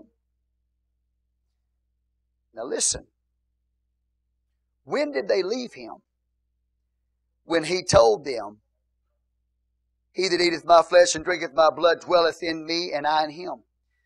The word dwell literally means to abide in Christ. He said, you're going to, not just a one-time thing, not just a one-time experience. He said, you're going to have to abide in me. And he said, I'm going to, I'll abide in you. That means it has to be a continual, ongoing experience of Christ in your life. It's not a one-time event. They couldn't handle that. He was telling them what would be required of them that they would have to become his disciple and they would have to abide in him and they, he would have to abide in them and this would be a continual thing, not just a one-time thing. And when they found out what was required of them, they said, we like the works of God for us, but we don't like the work of God in us. Give us the natural bread, but don't tell us the truth. And the Bible says in 66, from that time many of his disciples went back and walked no more with him. That means they did not continue to abide in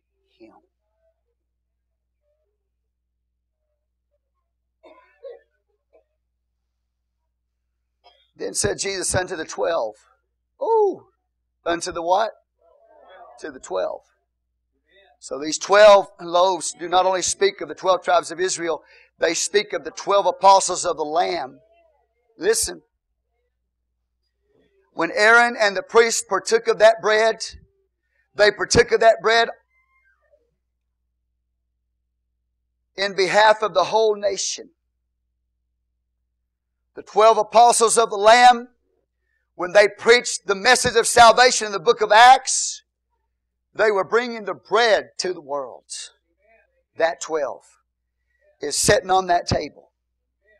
Those 12 apostles, the doctrine of the apostles is what brings the rest of us into the kingdom of God. You hearing what I'm saying to you? And what did they preach? Acts 2.38, Repent, be baptized every one of you in the name of Jesus Christ for the remission of sins. There's the blood. And you shall receive the gift of the Holy Ghost. There's the Spirit. That's the life of God. The life of the flesh is the blood. He poured out the life of man on the cross. The life of God is His Spirit. He poured out the life of God, His Spirit, on the day of Pentecost. You apply the blood by baptism. You receive His Spirit, Him coming inside of you when you receive the baptism of the Holy Ghost. Do you understand these things? Say, Praise the Lord. That was the message of the twelve.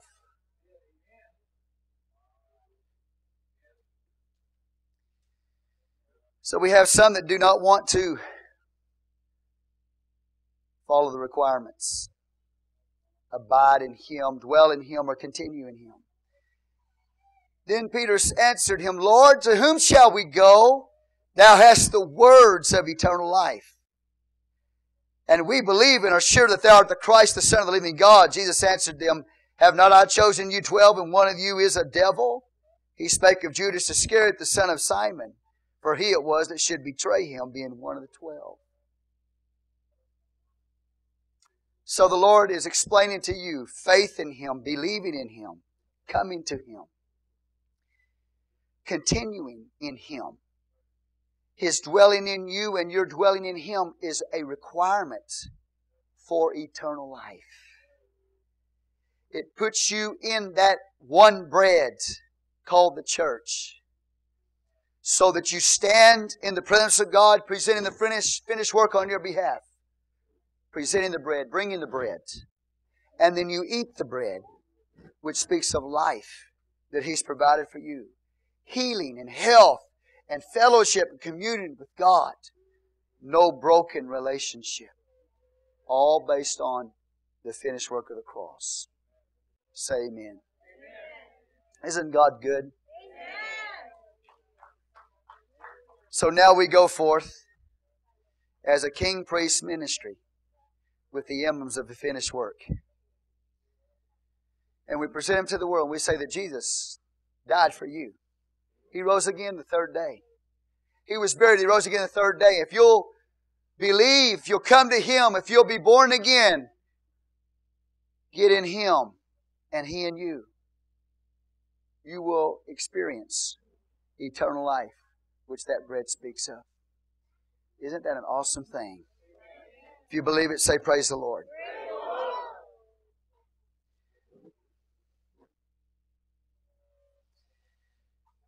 Last thing I'll tell you is the Lord's Supper. When we take the Lord's Supper, we are taking the emblems of the finished work. We don't literally take His blood and literally take His flesh when we take the Lord's Supper. That table is the Lord's table. It's governed and it's ruled by Him and it's provided by Him in the wilderness of this world and in the presence of your enemies. And when you come and take of that bread and that fruit of the vine, it speaks of His broken body for you, for your healing. It speaks of His blood that was shed for you, a covenant meal. That blood provides the remission of sins, forgiveness of sins. And you sat down at that table and you look back and you remember what He did for you at the cross. As a priest unto God, in fellowship with the Lord, in communion with the Lord, experiencing His life, having experienced His life, His healing and health, enjoying what God has provided for you. But every time you come and take this table, doesn't save you over and over. It is the emblem of what He did for you on the cross. And we're looking forward to the day. He's looking forward to it when He will eat with us in heaven. This meal is called the marriage supper of the Lamb. That Lord's Supper looks back to Calvary. It looks now at His resurrection life and what He's provided for the church, what's in the church right now, to a priest king ministry. And it looks forward when He will return and take the church out and we'll sit down and eat with Him the marriage supper of the Lamb. It speaks of fellowship, communion, covenant, healing, health, and life. You are in the presence of the risen Lord and Savior, Jesus Christ. Lord, I thank you tonight for your goodness and your mercy and your grace.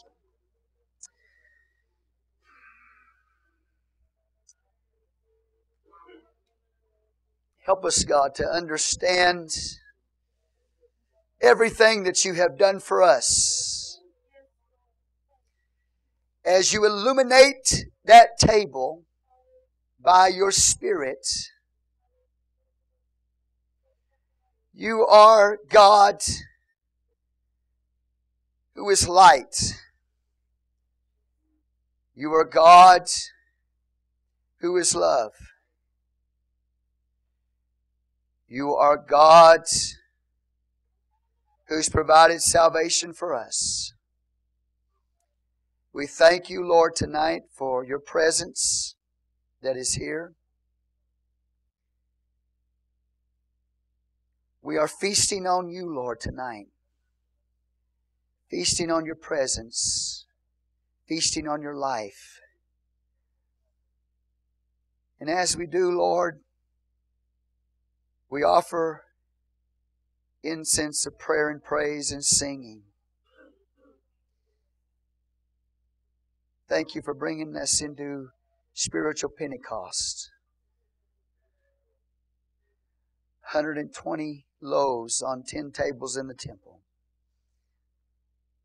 Thank you for providing for us in the wilderness life and healing and health, nourishment, communion fellowship. Thank you for upholding us in the wilderness. Thank you for preparing a table for us in the presence of our enemies. We give you all glory and all honor and all praise.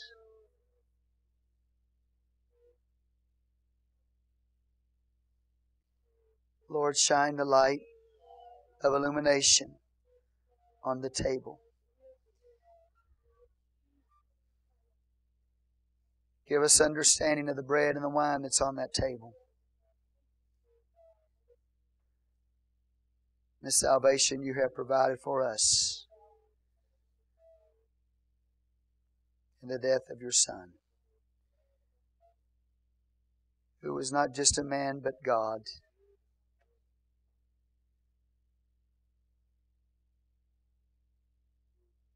Father, we leave tonight holding on to the promise that you will return, you will rapture your bride, and we will eat with you the marriage supper of the Lamb. And as we do, Lord, the bowls of wrath and the bowls of judgment will fall upon the earth. Upon those who have rejected that table.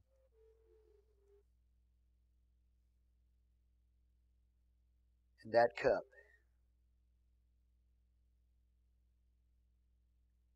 Let us be ready, Lords.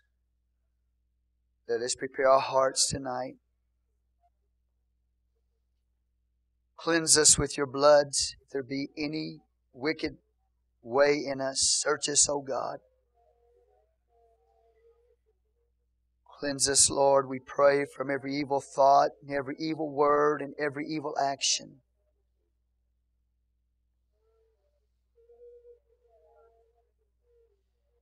Let us be clean.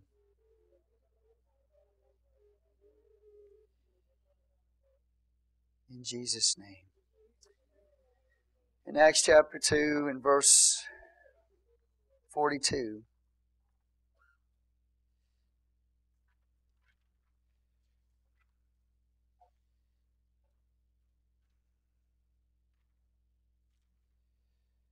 In the church age,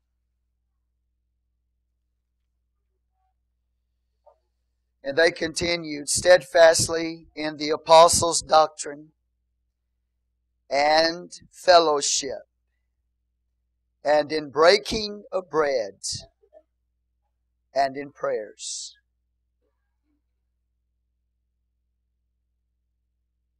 As I've taught you before, the apostles' doctrine is the basis of our fellowship, the breaking of bread explains that fellowship, and the prayers sustain and maintain it. So we come together, we break the bread by preaching to you the Word of God, which is the bread of God, and also by taking the Lord's Supper. We declare,